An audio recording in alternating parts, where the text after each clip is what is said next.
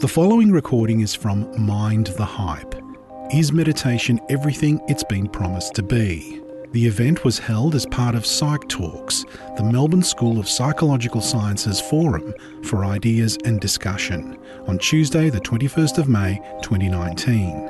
You're about to hear a panel discussion all about mindfulness, moderated by ABC radio host Hilary Harper and featuring a film director, a psychologist and neuroscientist, a mindfulness teacher, and a Buddhist monk. My name is Sarah Wilson, and I'm the head of the Melbourne School of Psychological Sciences at the University of Melbourne. And we're delighted to be hosting you here at this event tonight. Wow, what a great location we're in. This is very exciting for the school. We've never hosted an event in a cinema before. It's our first. And it's an extremely popular topic, hence why we've moved here. We've also got some special treats for you. You're going to see some previews on this enormous screen. When we lecture, we have a screen behind us, but it's never quite this big. it's, it's, it's mega. And you're going to hear from a wonderful panel of experts with very diverse backgrounds and experience in the topic of mindfulness. And we've selected this diverse panel because the idea is to bring a range of different perspectives or views to bear on this important topic, which we believe has far reaching implications for society as a whole, particularly when we think about the rising levels of mental health difficulties in the community and the importance that mindfulness offers as a non invasive, powerful treatment technique. And this is particularly salient, I think, given that currently there is virtually no government medical research funding into mindfulness research. So, this means we currently have a situation in the community where even the definition of mindfulness and its practice is unclear. And this has serious implications for us. Because without a clear definition, vastly different treatments and practices can be put forward to the public, to consumers, as equally valid. Research from one study can be wrongfully used to make claims about the benefits of another. And that makes it hard for people within the community to discern between what might be evidence based or best practice in this field. So, our school is committed to understanding the science of mindfulness. And we're incredibly fortunate in our school to have recently um, acquired one of the world leading experts in mindfulness and meditation research, Dr. Nicholas Van Dam, who's the brains behind this tonight. Now, Dr. Van Dam is actually at the forefront of mindfulness research. He's a real trailblazer. And he's spent many years devoting time to critically evaluating the practice and improving the methodology of mindfulness research. And he's doing this in order to understand and extricate the benefits of this ancient practice for the modern world in which we live. So I'm sure you're really going to enjoy hearing from him and our other wonderful panel of guests in what I'm sure is going to be a very fascinating discussion tonight. But before you meet Nicholas and our other guests, I'm very excited to extend a very warm welcome to Hilary Harper. It's a special treat to have Hilary here. She's our MC and she's going to take over proceedings She's also had an incredibly impressive career, and I'm sure is well known to most of you, particularly for her highly engaging work as a morning radio presenter for the ABC as the host of Life Matters. So please join with me to welcome Hilary.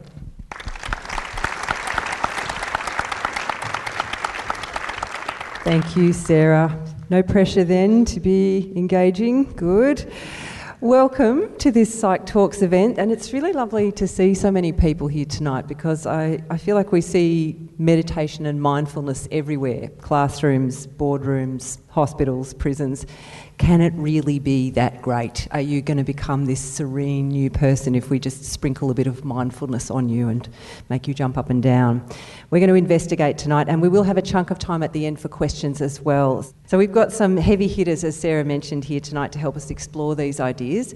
Uh, Dr. Nicholas Van Dam is a senior lecturer in the Melbourne School of Psychological Sciences. He's adjunct assistant professor in psychiatry at the Icahn School of Medicine at Mount Sinai in New York City, and he did his PhD on the utility of mindfulness based interventions for anxiety and depression. Doesn't get more sciencey than that. Shannon Harvey, at the end, is a journalist and an award winning filmmaker and director, and she has her own lived experience of chronic pain.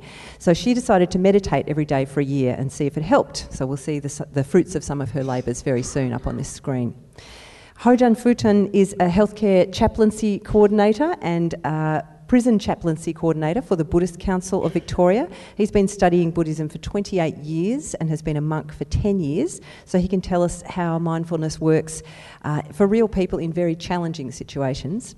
And Jossy Jimenez is a certified mindfulness practitioner she studied at UCLA, she has a master's degree in human development, and she's trained in Stanford University's compassion cultivation training.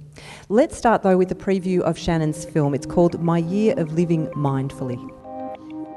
The trailer that was shown was from a film called My Year of Living Mindfully, directed by Shannon Harvey, which is set to be released later this year.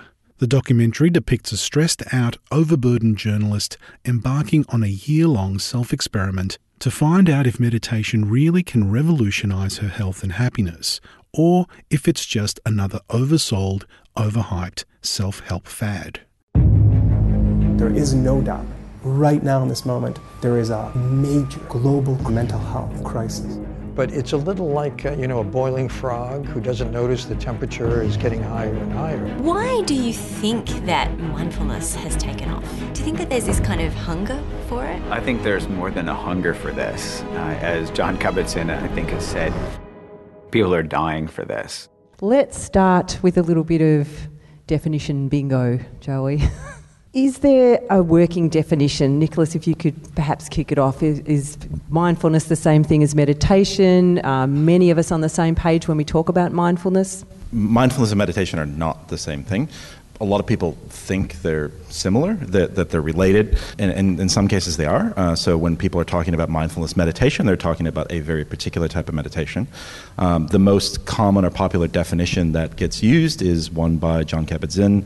Um, so paying attention, you know, uh, in the moment in a particular way, on purpose, non-judgmentally, um, and so that's what a lot of people think that mindfulness is, or that's sort of how they kind of think of this practice or process.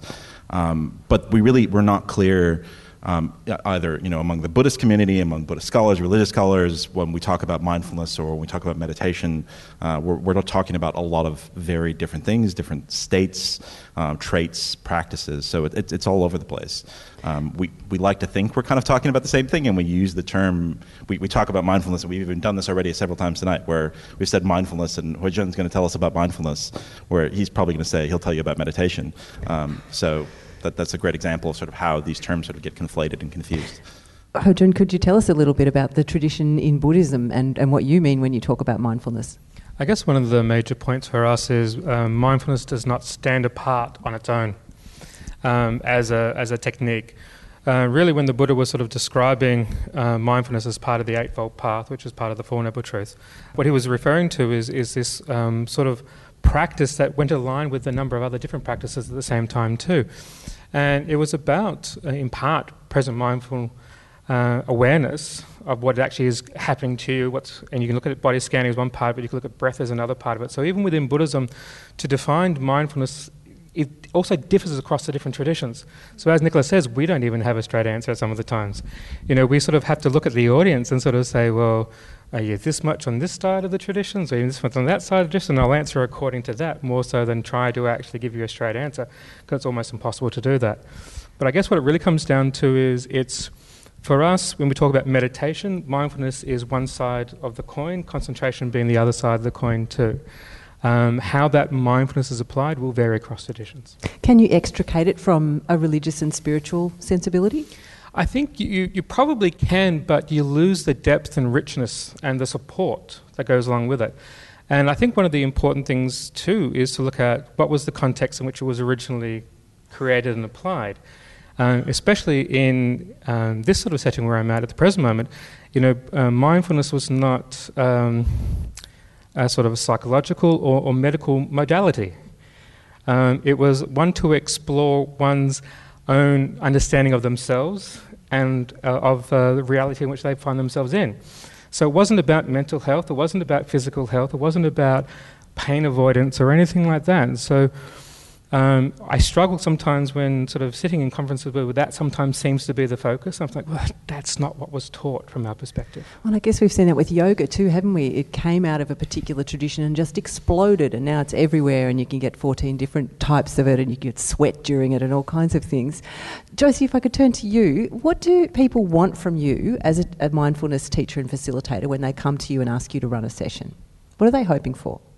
First of all, um, very honored to be here with this panel and, and everyone here. Thank you for your time and, and, and for being here. It really matters. I think people come for different reasons. I really enjoy, for instance, students because um, students are asking the big questions Who am I? What the hell am I doing? Is, is this what I really want to do for the rest of my life? And maybe not. And how am I going to tell my parents? They're invested all this, they have all these hopes and it turns out this is not what I want to do. This is not where my heart is. And corporations have a very different, different intention, and it gets tricky there because in many instances it's about productivity, it's about performance, it's about making sure that my team uh, can work in this very competitive, sometimes shaming, toxic culture without complaining too much. Does it ever backfire when a business runs a session and they go, Great, we've given everyone mindfulness training, and everyone goes, I hate it here and I'm leaving? I think it takes a little time to get that. I think most corporations, um, and I was discussing this with Nicholas before we, we sat here, is that it's, it's very interesting how corporations want to integrate the practice. It's usually they care about the well being of their team However, it's during lunchtime, which I'm, I always let them know look, you're sending a message by making this available during lunchtime. It's the same at unis, by the way, which is tragic. If students want to practice, it's during lunchtime. In other words, this really is not that important. I'm not that invested. I just want you to keep going. And people, I think, sometimes see it as a tool, don't they? As a way to get more out of someone doing a particular thing by applying mindfulness. Can it work that way, though? I think it can. And that's the danger. And I think this is where, where the conversation gets tricky. Because, uh, in my view, the practice, it's about getting to know myself, and that's scary so, in other words, in the practice, we cultivate courage to go there where it's uncomfortable. And we're going to talk uh, further on in this session about the individual focus versus a more collective outlook. Shannon, I'd like to come to you and your process, this massive filmic experiment where you decided to meditate every day for a year and see what effect it had on your body and your brain. And you did a lot of thinking about definitions. Can you tell us where you began and, and what you moved through to your final understanding of mindfulness? Sure. I set out to make a film, and somebody far more eloquent than I said, You wanted to make a film that was basically supersize me for the enlightened.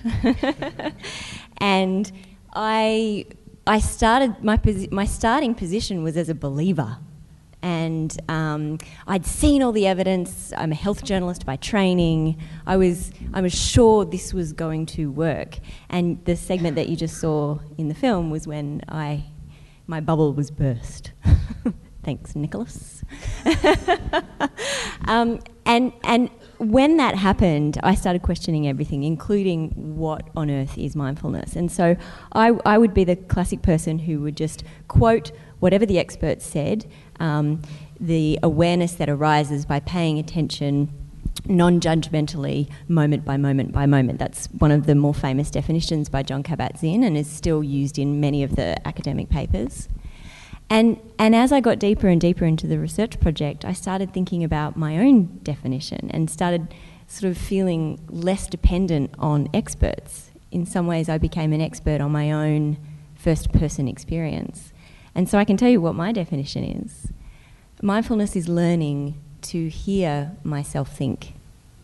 And, and I use the word hear not as like a, um, you know, often I think that when we're listening to people, we're listening just so that we can say something in response.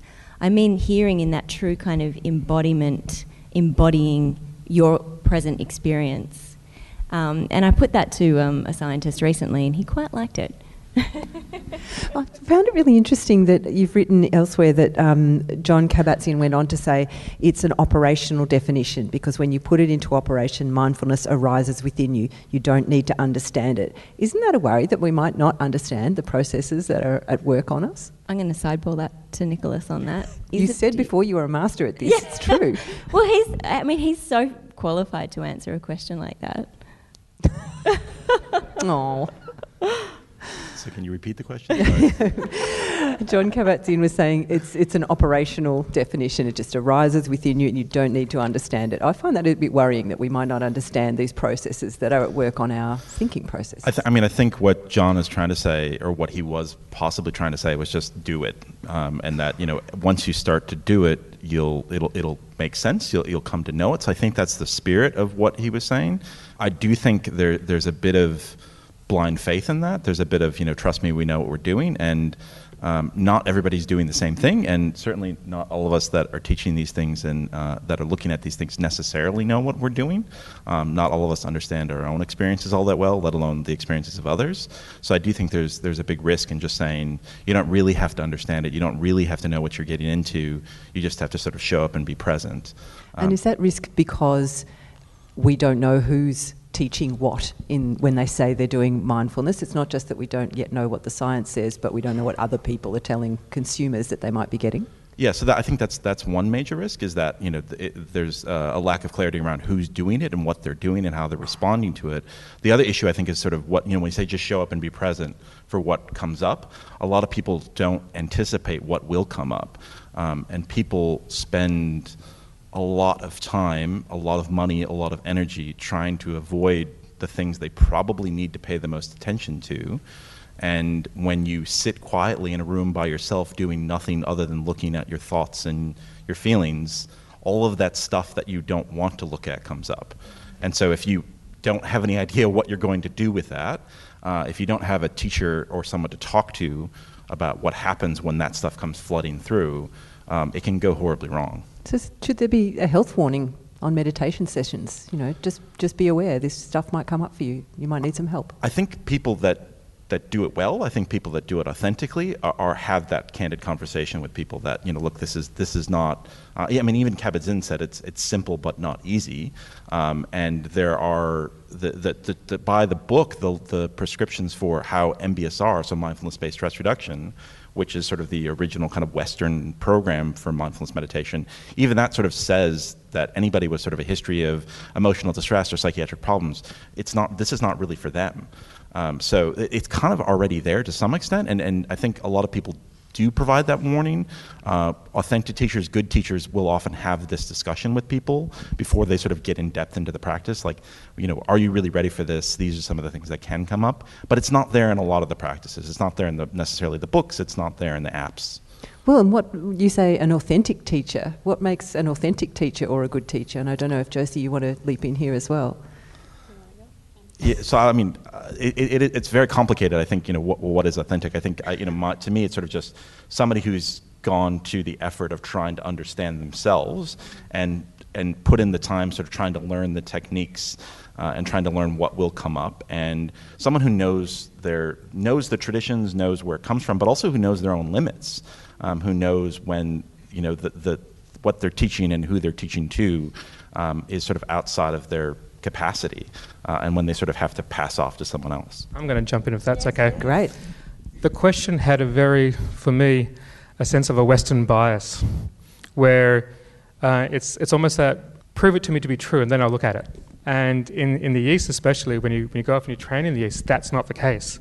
It's a case of do it. And if you do it, the wisdom comes from the practice, the understanding comes from the practice. If I try to tell you what that wisdom and understanding is going to be now, you'll dismiss it. You won't actually won't have value for you because you've not mined for it yourself. So that's one part of it, especially. Um, and even to the point where, uh, in my own training, uh, we would have, uh, I trained in Japan, and uh, we would have people come um, for their first time meditation. We gave them three instructions keep your back straight, breathe naturally, don't use the mind. Off you go. And that was, you know, there was their instructions to actually how to engage in practice. Um, and so it really is a case of just open yourself up because the answers that you're seeking are actually within you and they will come if you engage in the practice wholeheartedly. But does this is this where it comes back to having a teacher who knows what they're doing? Because for some people it might be too late if they're going to have a psychotic event or re-access some trauma and have a terrible time meditating. How do we ensure that it's safe for them? And I think Nicholas sort of touched on that point too, because we have to understand what is this practice about and who is it for. A lot of times people sort of think that you might sort of need to have, you know. Um, massive trauma or something like that in order to really gain benefit of the practice. But we actually look sometimes at the historical uh, the stories about it. The Buddha himself practically had no trauma. He was raised, you know, away from everything, from old age, sickness. You know, he had this, you know, wonderful, perfect, almost like uh, healthy ego expression. That's where he launched into things. And so we're, we're very mindful of the fact that, you know, this, this isn't a cure-all. It really isn't. And um, I'm particularly aware of it because we've actually had in one of my um, meditation groups experiences the loss of someone who thought that it was going to help them and committed suicide as a result. So um, we're very, very mindful these days uh, in meditation groups that we do have this, all right, let us know who you are so we can make sure that this is not going to be something that's going to further hurt you, you know, down the track. We want to make sure that um, we're taking care of you and we know we have a responsibility towards you. Um, and we, you know, we're just looking out for that, that part of you as well. I found something that you wrote very interesting, Shannon, when because um, I think it speaks to the expectations sometimes people have of what mindfulness will do for them. When you had started the experiment, you'd been meditating every day for a particular period of time. What did you discover? That I wasn't any happier.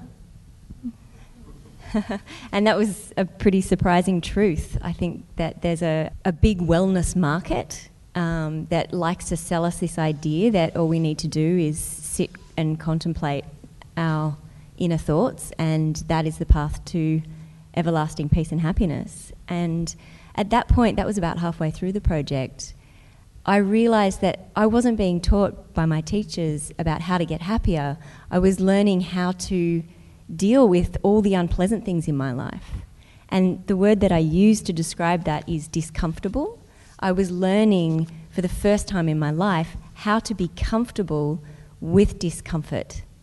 And I asked some of the researchers who I was interviewing along the way whether they felt that perhaps one of the big issues that we've got in terms of the mental health epidemic is that nobody is teaching us how to suffer anymore. And, and instead, we're told to take pills, or we're told to think positive thoughts, or we're told that suffering is something that is wrong instead of something that is part of being alive and being a human being. And so it was a really profound thing for me to learn to turn towards all the unpleasant experiences. Um, and that was significant in helping me with my insomnia, just monumental, and also my chronic pain as well.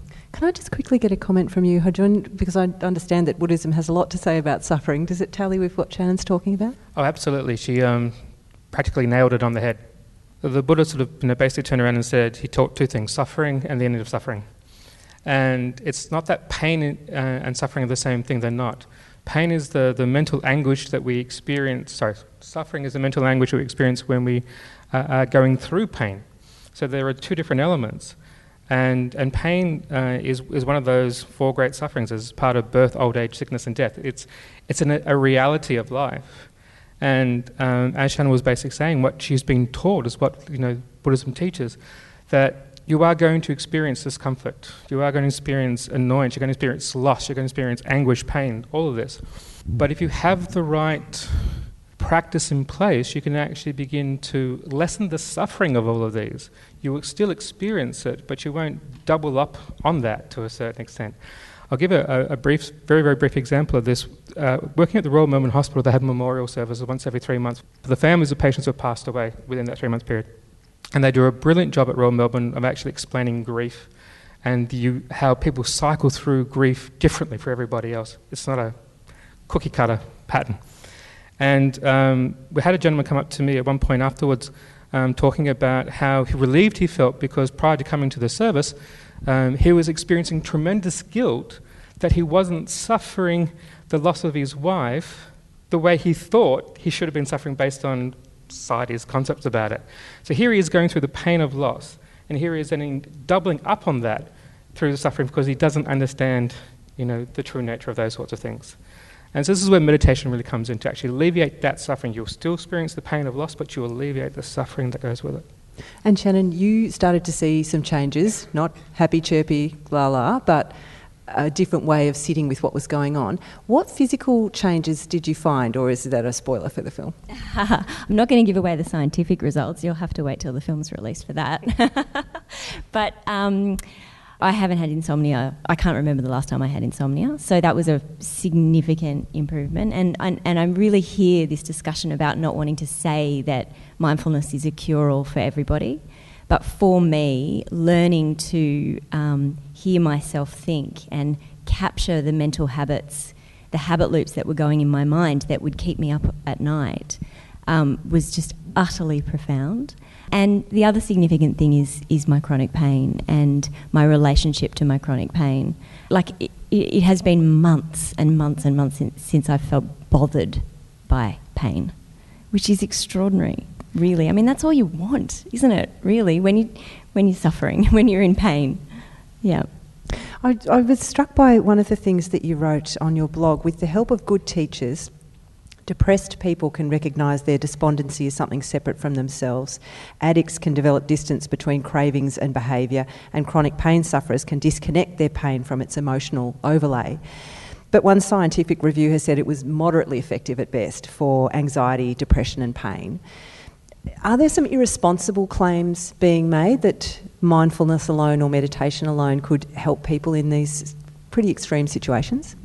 Absolutely. And um, Willoughby Britton is uh, really the leading researcher on this at the moment, and she's increasingly doing some fantastic research on this.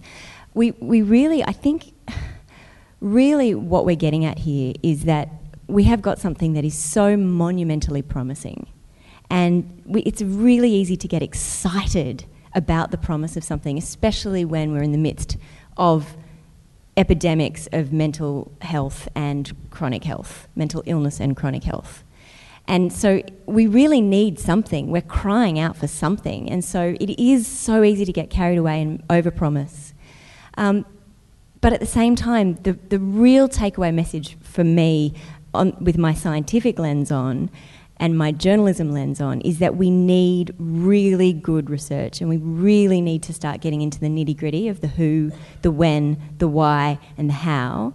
Um, and particularly, what I'm interested in is, is the dose question it's, you know, I, I really do think, without trying to oversell this, and I'm really mindful of who I'm sitting with here when I say this, but I really do think that there is so much promise in this, and I, I, I can see a time where mindfulness is something that is taught to people as a matter of course.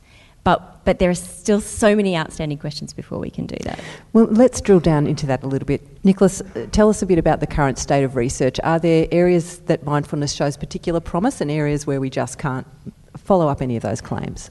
Yeah, I think um, so. Certainly in, in areas of anxiety, depression, stress, um, to some extent pain, um, there, there's reasonable evidence that it, it works there. Um, so, and, and uh, average effect sizes, you know, how well it works are moderate. So, um, on average, in these studies, the you know people respond sort of. I often say you know it's uh, it's a rule of halves. So half of the people respond half of the time with at about you know half of their symptoms reduced, um, and so that that's kind of what we see. Um, there are other areas um, where it may be promising, but it's early days. So things like post-traumatic stress disorder, um, things like um, schizophrenia or psychosis. People are really wanting to apply it there, um, but it's still very early and it still um, it remains sort of an open question as to whether and how it can be applied in those contexts in a way that sort of doesn't uh, cause more harm than, than it does provide help. Are they wanting to apply it partly because it's super cheap? Um, possibly. Um, I think, you know, so a, a, lot of the way that this is, is taught is usually in the context of groups, and, and there's a very good reason for that. Uh, and that's something, you know, we can, we can talk about in more detail later. Um, but it, it is certainly, um, it is cheaper than, than one-on-one individual sort of psychotherapy. Um, it's not necessarily cheaper than pills. Um, although, you know, the reality sort of in the long run is that, you know, if you look at sort of the economics, that pills are usually cheaper. Um, it's, it's a lot easier for an insurance company or for a healthcare provider to prescribe pills and ignore the person than actually deal with them on a regular basis and sort of try to help them through it. Um, so, yeah, that, you know, I don't, I don't, it isn't, isn't actually cheaper, even though it might seem like it would be. Is, uh, is one of the problems with the current state of research how you accurately measure an effect that mindfulness has, if, given that we don't have a definition? Yeah, so a lot, a lot of the interventions that are out there, um, so barring some of the earliest ones that in, in, the West that sort of have been adopted in a very structured way, so mindfulness-based stress reduction, mindfulness-based cognitive therapy, which have very sort of um, systematic, you know, this is exactly what happens in each of the sessions over, over a period of 8 to 12 weeks.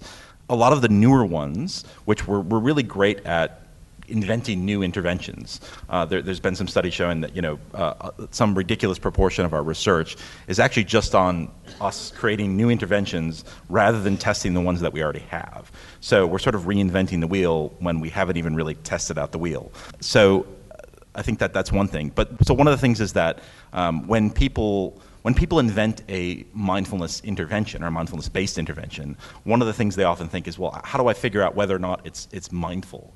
And so we kind of in, engage in, in, in, scientific research in this circular enterprise where people have come up with things they think is what mindfulness is. So they might use the classic Kabat-Zinn definition. And then they say, okay, well, have I taught people to be aware? Have I taught people to be present? Have I taught people to be non judgmental?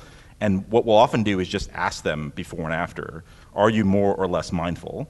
and people pay lots of money to do these things. Researchers, clinicians feel very invested in it working. And so there's a lot of pressure on the people to say, yeah, I think I'm more mindful. I've just spent $1,000 in eight weeks and you know two hours a day doing this practice. I sure hope that I'm more mindful. So, um, so is it then pretty exciting that Shannon's putting herself in an MRI machine and getting some data? Well, yes and no. I mean, what, what we see in the brain doesn't necessarily reflect sort of what happens in behavior. And I think something that came up in the Catalyst episode that, that was on mindfulness that was not that long ago um, was that some of what changes, some of the things that happens in these processes uh, of meditation mindfulness are not necessarily things that we know how to measure scientifically quite yet. We're trying and we're getting there, um, but things like how uh, meditation mindfulness impacts the person in their world, right? And so to, to ask the people around them, is this person any nicer? Is this person any different? Are they behaving differently? We often don't do that as scientists. We often sort of say, well, let's put them in an MRI scanner. Um, even though that actually costs a lot more, it, it, seems more logical, I guess, for us scientists to say, well, let's, let's just look at their brain or their blood. We can get a um, graph. but the reality sort of is, you know, the way that these practices sort of were designed uh, and where they're really probably having the strongest influence sort of probably most quickly might be in the world, might be in the context and how the person goes about their day-to-day life, how they interact with their own experiences, and and some of that's just hard to capture with our traditional measures. Well, Jossy, you operate in the world. People come to you from the world and ask you to help them learn how to be mindful. And I noticed that in your study, you studied under neuroscientists, but also um, contemplative practitioners. And I'm wondering if, like Hojun mentioned before, they told you about different approaches. Was it kind of two very different streams, or were there commonalities between those two uh, places that you studied? I think going back to kind of the qualities of the teacher, I think what matters is who they are more than what they say. So, teacher, regardless of the tradition or the secular, in my view, what matters is who they are. So, for instance, do they embody humility? When they're with you, do they make you feel seen, like they're really there with you? That they care about you genuinely, not because they're going to get something out of you, but because they actually care. They embody courage. They invite you to think for yourself, to find your own voice. And they invite you to test them, to provoke them. And to me, it doesn't matter where you're coming from. It matters who you are when you're in relationship with yourself and with your relationship with others.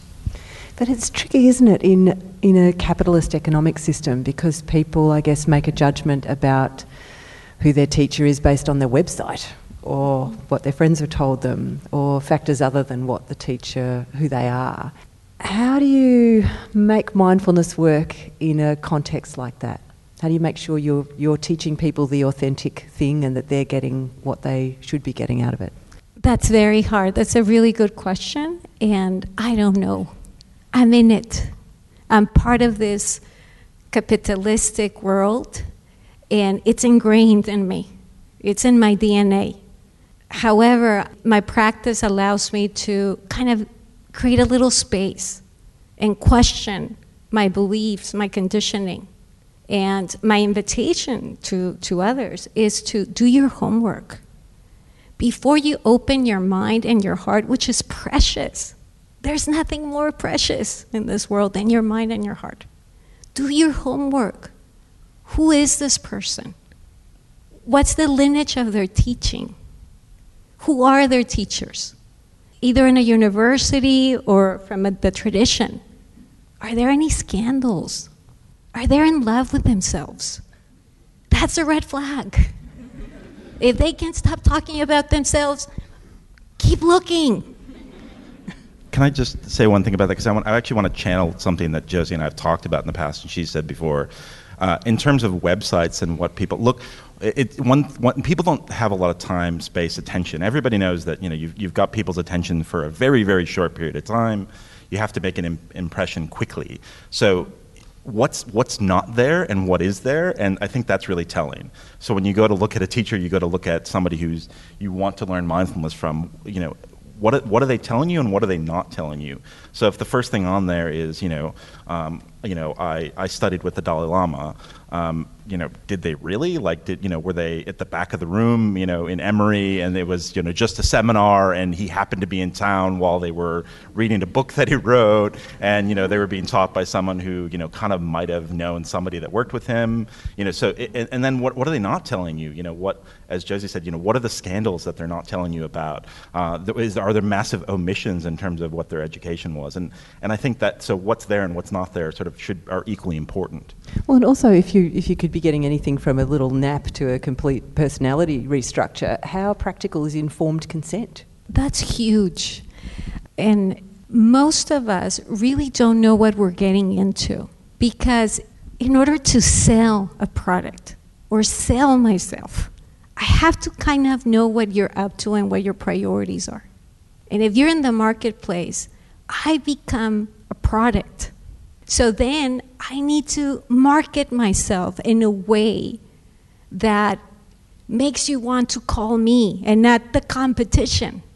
So that I'm constantly kind of editing myself and, and making sure that the language is appropriate for you. I don't want to offend anyone. I don't want to cross, you know, burn any bridges. This might be my big opportunity. I might get big league. And this is what I think in, in my view, the value of ethics, a very clear um, code of ethics, uh, moral integrity, which I struggle with. And, and I think that's kind of the struggle in this culture, secular world. Is, is it about me? Am I making about me? Am I making about this product? Am I making about my group? Or is it because I'm in the service of others? I want to serve others. Let's talk about that collective focus. I'm wondering, because I think a lot of people in the West think mindfulness can help me, it is an internal thing and it's just about making my life better. What is it in Buddhism? Is it, does it have a more, an applicability in a wider sense, a collective sense? It's a bit of a, a tricky question to answer because um, in order for me to actually reference that, um, I'm coming back to the idea that uh, mindfulness is one of the eight parts of the Noble Eightfold Path, which includes a morality element to it. And um, when morality is uh, discussed within Buddhism, it's not uh, in relation to appeasing a deity, because Buddhism is an untheistic tradition. What we're really looking at is we are trying to ensure that we're moving within harmony within our world, within our community, because we understand the hindrances to practice. And some of these hindrances have to deal with guilt, uh, ill will, remorse which come about from when we actually break what we consider to be the moral precepts of our society. So, the morality that exists within um, Buddhism and its meditation is to enhance the meditation. So, in a way, it's kind of weird in the sense that I am actually working for my benefit to actually truly understand who I am, but in order to do that properly, I also need to actually be kind to you and to everybody else and to make sure that I'm actually moving well within this society. Otherwise, I'm impacting negatively on my practice. So there's less of a division between the idea of something being internal and collective. Yeah, absolutely. It, it's just right on them there together. Shannon, I want to talk to you about uh, when you visited that massive, heartbreaking refugee camp and talked to people there about the uses of mindfulness for them. And I was so struck by what the man in the trailer said about it might be luxury for you, it's a medicine for me. Can you tell us how that went down? Yeah, so um, about three quarters of the way through my year of living mindfully, it became very apparent that, and this is a slight spoiler alert, but that personally I no longer needed the scientific results in order to validate whether or not I should keep meditating. I knew that meditation worked for me. And that doesn't really make a very good film for a start because there's not really a good climax there. But primarily, what I soon realised, particularly I, as part of the project, I did a 10 day silent retreat, which is, apart from becoming a mother, is the most profound thing that I've ever done in my life. It was like something that I had been searching for, I finally understood and I, I finally saw and without without um, overselling it again. But it was a taste of inner peace, of real inner peace, on this ten day silent retreat, and and I. I wondered, you know, at the end of the day, I'm a really fortunate person. I'm, I'm lucky that I've been given an education.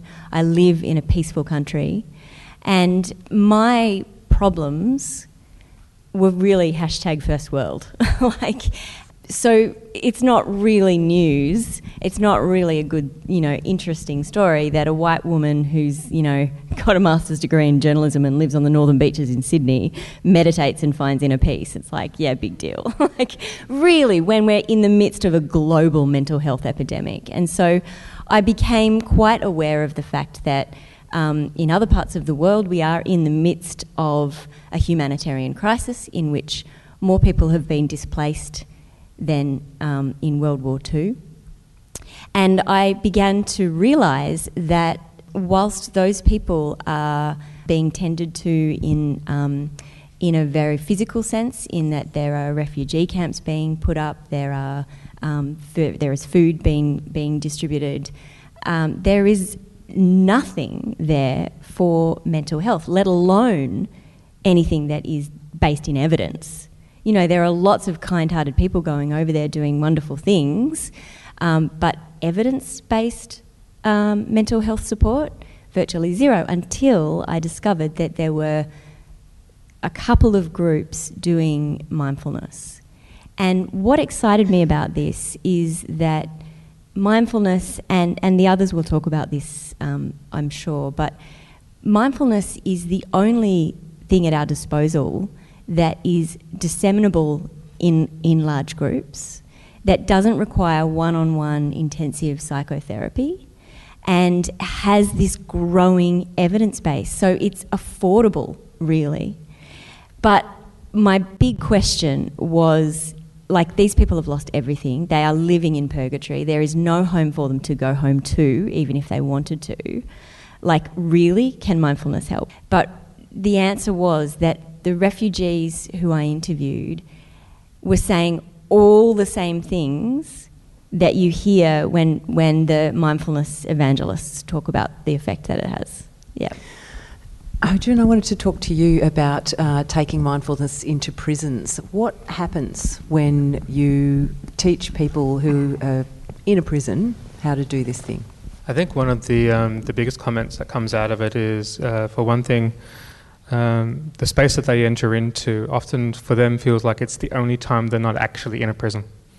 That they are in a space where um, they are wholly and completely accepted for who they are, as they are, and not seen as uh, basically a concept, as in you're a prisoner, and therefore every little thing that I think about prisoners is going to be applied to you. That they're actually seen for their um, their own intelligence, their own, uh, their own heart, all of that stuff really comes into it for them. And uh, it's one of the things that happens is they then start to take that away. And it's one of the things they're challenged to actually do within prison as well.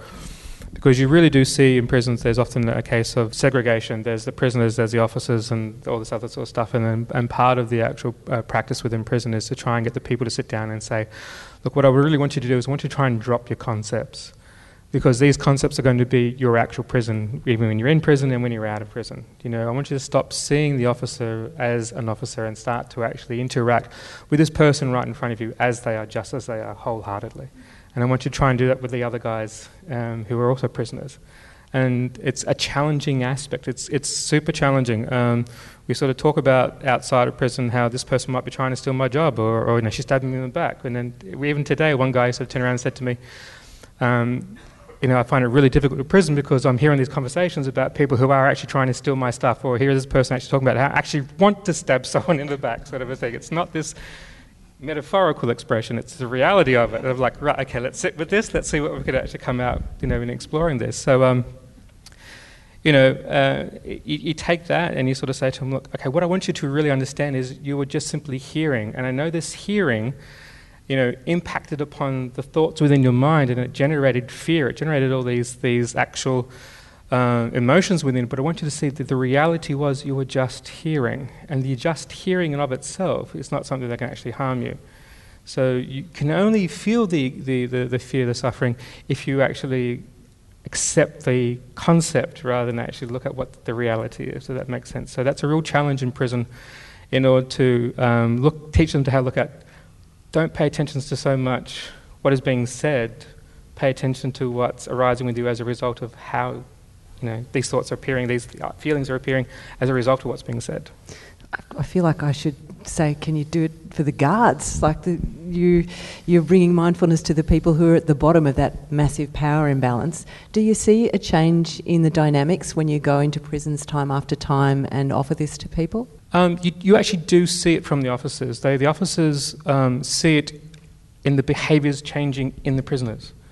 And they'll often come up to you saying, You're the guy who's been working with such and such. And I go, Yep. And says, You know, the change that we've seen in this person has been amazing. Um, but one of the things that I often sort of have to be careful with that is um, prison is, is not a place where you need to be seen as being having a weakness. And there's a balance between change in behavior and how the other people then actually perceive that change in behavior. For the officers, it's great, but for the rest of the general population, it may not necessarily be so, and so therefore you're at risk. So there's a real challenge in trying to find balance within prison in, in change and safety as well. I'm aware that we've only got a couple more minutes before we throw it open to you. So, marshal your questions. There'll be people with roving microphones ready to take them. Get ready to stick your hand up high. I want to finish by asking a couple of quick questions. Um, Jossy, do you feel like it would be useful if the mindfulness facilitation sector was more regulated? And if so, how on earth would you do that? I think in the USA, uh, that's a conversation that's happening right now, and I, I don't know how that would look. Um, however, I want to say something about the refugee example. I think it's dangerous to give those examples because we're bringing mindfulness to the oppressed to make them feel better that they're oppressed, like feel less worse. And it does work. But what about questioning us? Why are we okay with that? To separate people, dehumanize people, and out of sight, out of mind. So it's an okay example, but we can do better. Could you have both, though? I mean, there's a there's a, an argument to be made that it's pretty useful to have some people in prison, but while they're in prison, you could help them make some changes in their life Would well, I was I was speaking about the refugee. Uh, people usually that are in prison, and not everybody. That's another question that we need to look at. Um, usually, hopefully, have done something uh, which they knew they're paying the consequences of their actions. However, they still deserve to be treated as human beings. Their dignity, unquestionable, non negotiable. So I think the practice can allow us, as I said, to ask the big questions. Hopefully, to challenge the status quo. If that's not happening, I don't know what we're practicing. Well, I'm stunned that people aren't, you know, hurling money at you, Nicholas Van Dam, to mount enormous research projects. If someone magically did, what would be the first thing that you would do? Um, I think, I mean, there's a there's a, a lot that needs to be done. I mean, I think the evidence base is is okay. It's you know, it's a start.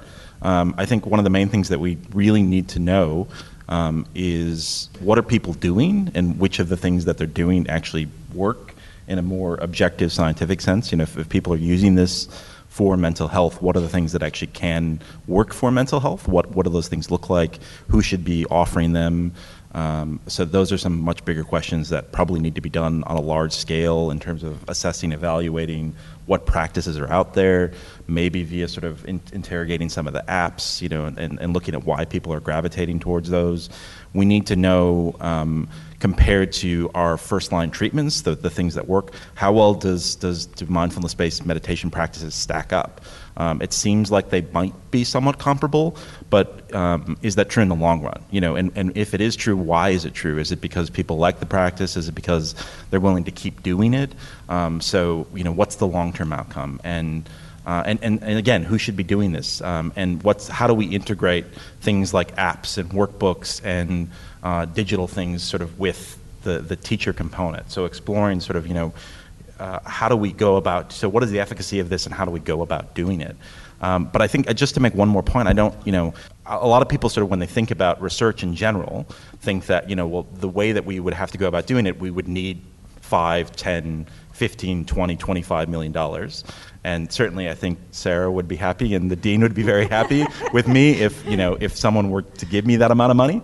Um, but the reality I think is a lot of these questions can be answered with small amounts of money. So there's lots of research that needs to be done and um, not all of it costs $5 million.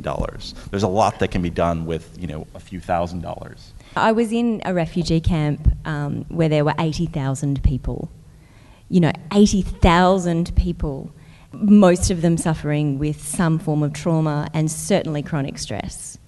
And, and, and so, you know, you look at that big kind of scale and you think, oh my God, like how on earth are we going to potentially deliver mental health support for that many people? And then you see actually mindfulness programs can be delivered in groups and actually you can get these positive effects.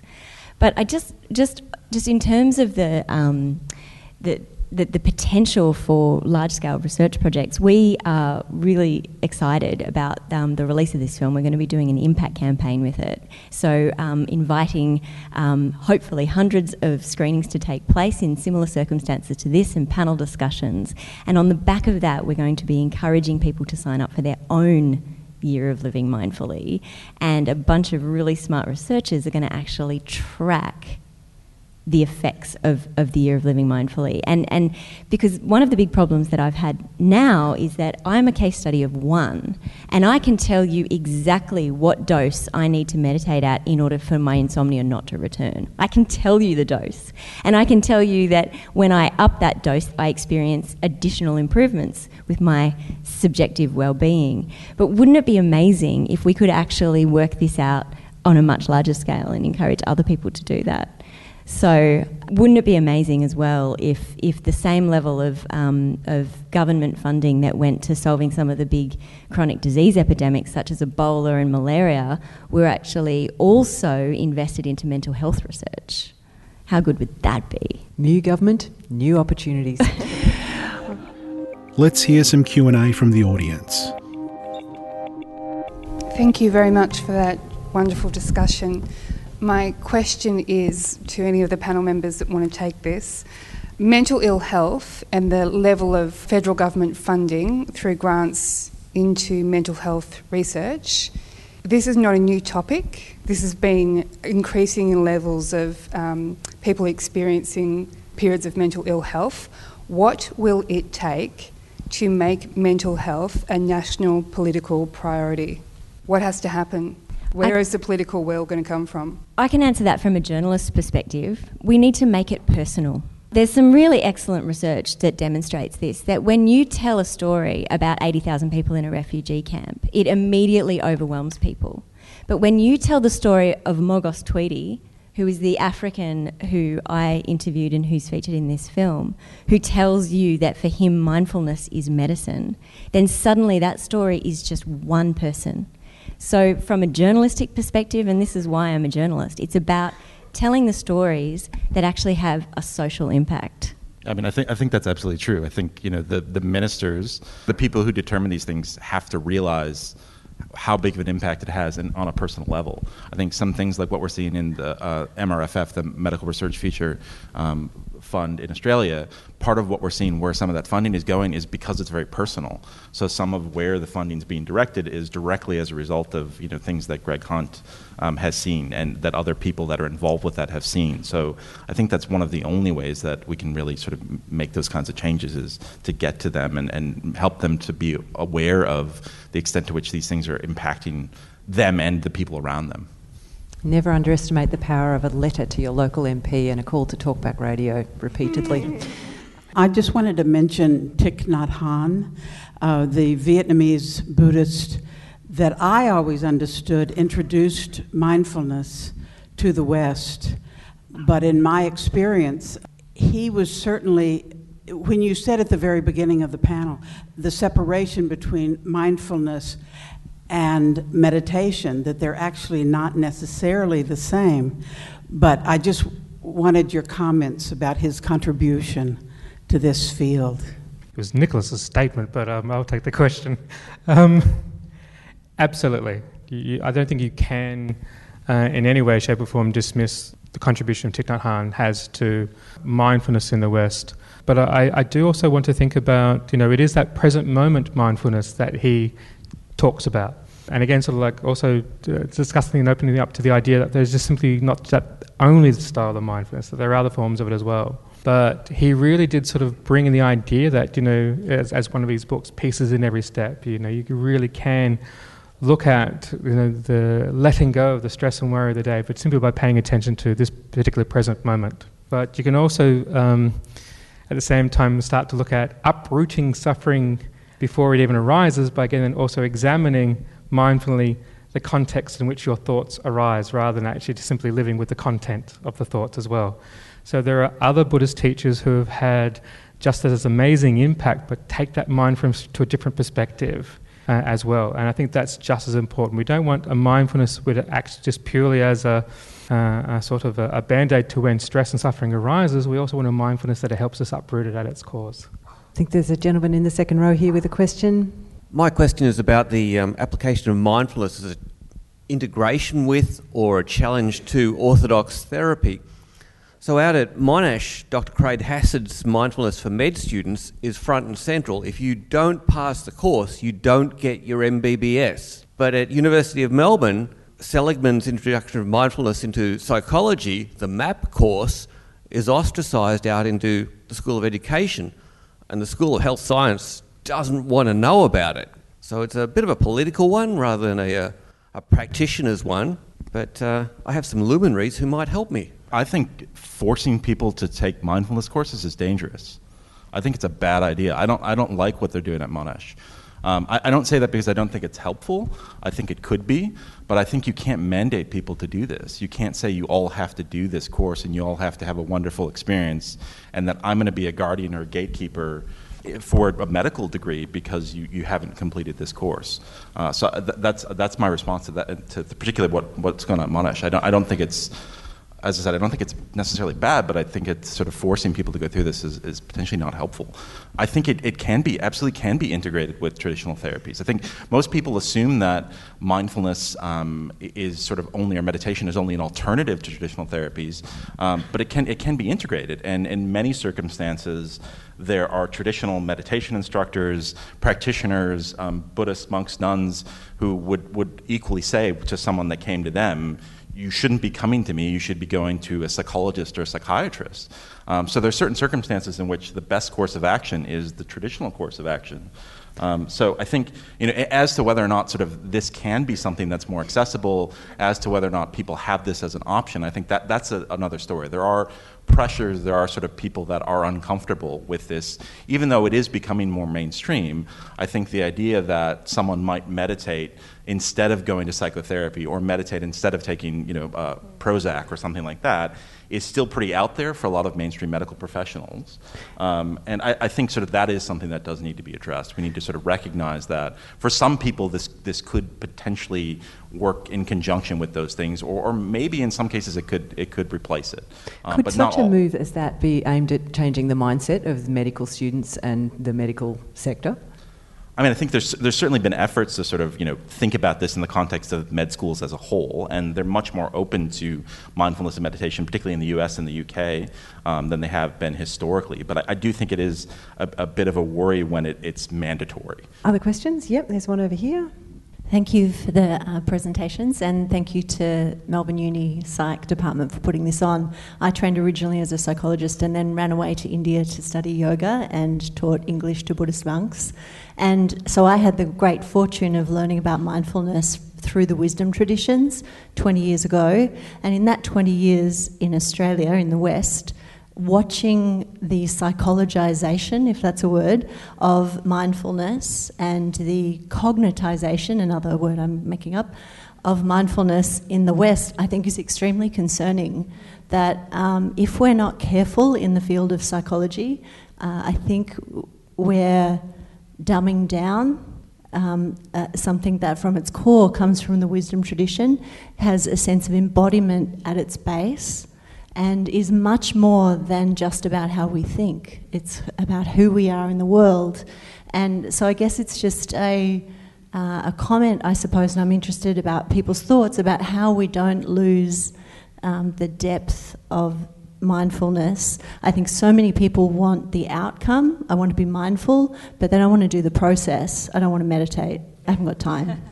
Hojun, do you want to speak to that? Are you seeing something lost in the West? Uh, to a certain extent, I'm just sort of sitting there going, preach. it really is a, a, difficult thing for us, and it is something that we are noticing uh, as the, the, the Buddhist teachers. That you know, mindfulness is sometimes devoid of, as I was saying earlier, uh, the support that the wisdom traditions actually bring to the practice, the, the guidance that actually comes with it to to ensure that we're not actually, you know, um, leading people down the pitfalls or, or leaving them unsupported in their practice. Um, you know, mindfulness it, it's one element, and we have all these other different sort of practices that we engage to support mindfulness as well, in order to ensure that you know a person doesn't rely too much on whether it might be the analytical and they're not opening up their heart, or that they're too soft and they're not actually looking at reality as it is. And so there is this wider birth within the wisdom traditions that actually looks at these meditation practices or mindfulness practices and say, how can I individualize this for this particular person, actually really sort of bring out the best in them and actually see what is required for them rather than this, here's this cookie cutter approach, here's go off, do this eight week course, you'll be fine at the end of it. So, you know, the importance of a teacher uh, and a qualified teacher is, is huge in this area, a person who does sit with you does talk to you and actually on a one-on-one basis gets to know you and gets to know where is the pitfall in your practice, where is the pitfall in your maturation or your personality development, that sort of thing, and how can I actually help you with this? That's absolutely important. The tricky that we find with that though is when that situation gets abused, unfortunately, at times too, and we can't sort of like, you know, dismiss that part of it as well. But when it's operating as it should be, it is a beautiful experience. This is the most enriching experience that you can possibly have you know, in regards to you and another person at times. I think I think it's wonderful. Thank you very much for mentioning it. I was just wondering if you could talk about the utility of mindfulness outside of uh, potential clinical outcome benefits.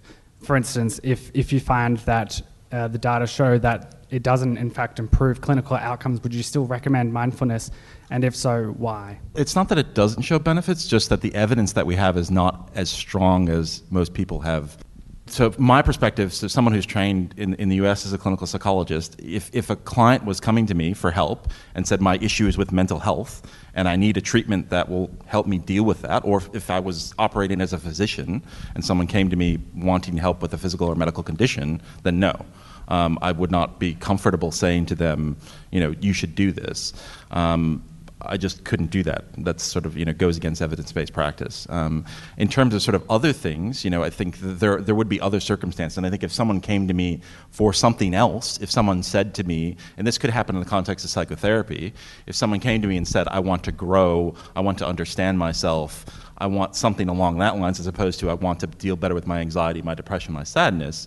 Um, then I might be able to say, well, look, I think this process or this practice might offer you that, and, and you know, here's what that might look like. Uh, it's all about sort of, I think, having that discussion.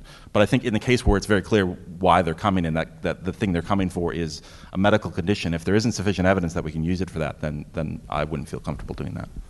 I'd like to follow up on the two of the previous questions one about integration of of meditation within a broader practice, and the other is integration of meditation within the Western psychological landscape.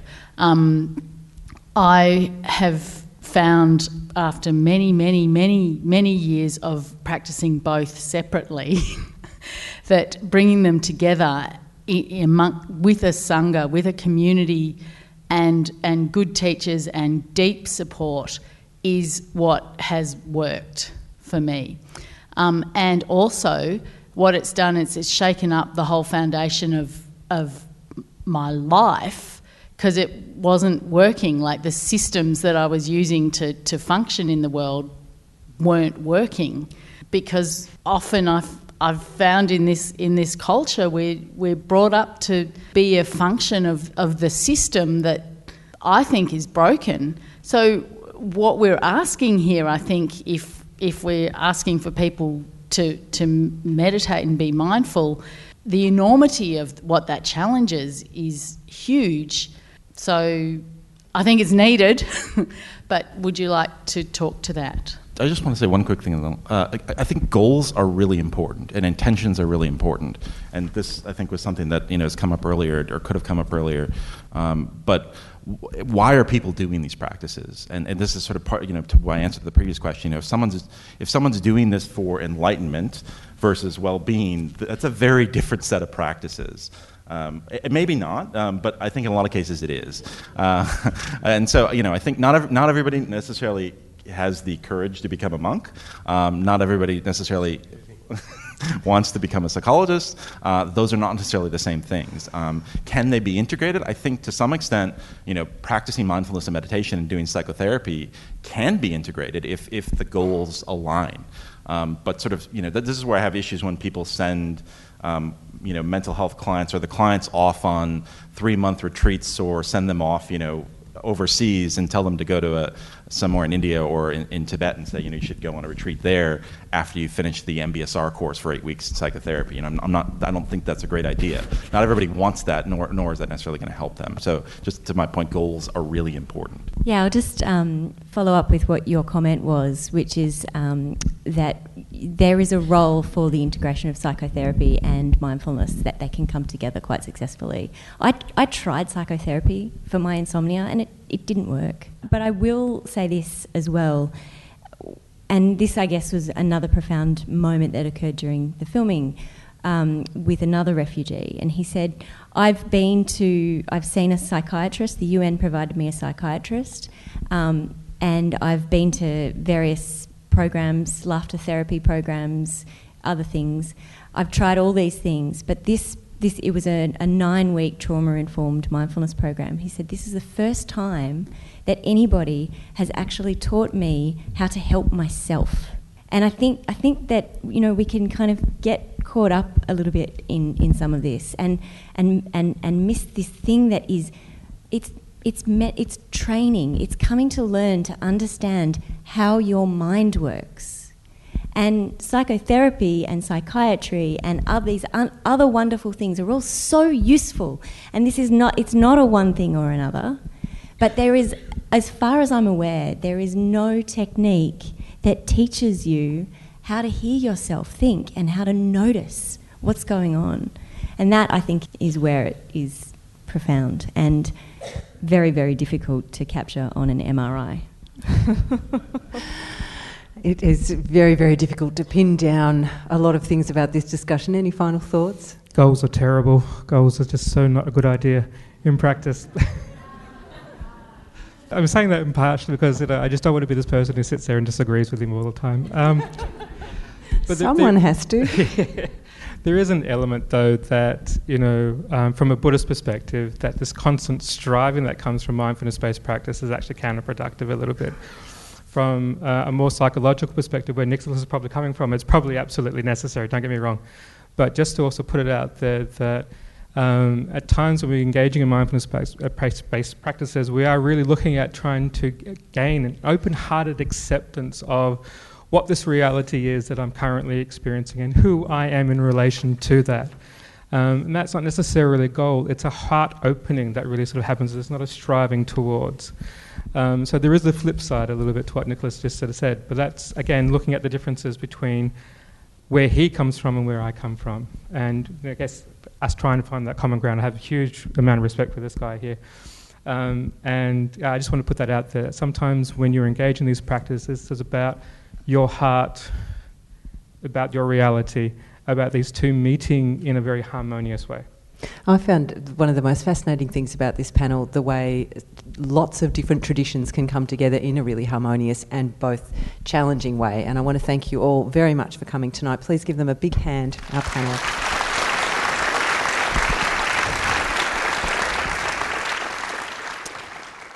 I brought a quote that I thought, to me, it spoke about the practice. And it's by Dorothy Day. And she says, The greatest challenge of the day is how to bring about a revolution of the heart. A revolution which has to start with each one of us. I think that's the practice. It's unsettling, it's challenging, it's beautiful, it's complex, it's nuanced. But if we stay with it, or in my personal practice, it, it has allowed me to kind of slowly take the mask off, the armor off, and reach out to other human beings that I know are in this, we're in this together. So thank you so much for being here. We hope you enjoyed this edition of Event FOMO, Fear of Missing Out. Thanks go to Amy Bugeja, Sarah Wilson, Hojun Futen, Shannon Harvey, Jossy Jimenez, Dr. Nicholas Van Dam, Adam Jaffrey, and to everyone involved in the Psych Talk series. This podcast was recorded on Tuesday, the 21st of May 2019 at Hoyts Melbourne Central. Thanks to the podcasting team, Arch Cuthbertson, Chris Hatzis, and Silvi Vann-Wall. Event FOMO is an original podcast series created by Dr. Andi Horvath for the University of Melbourne.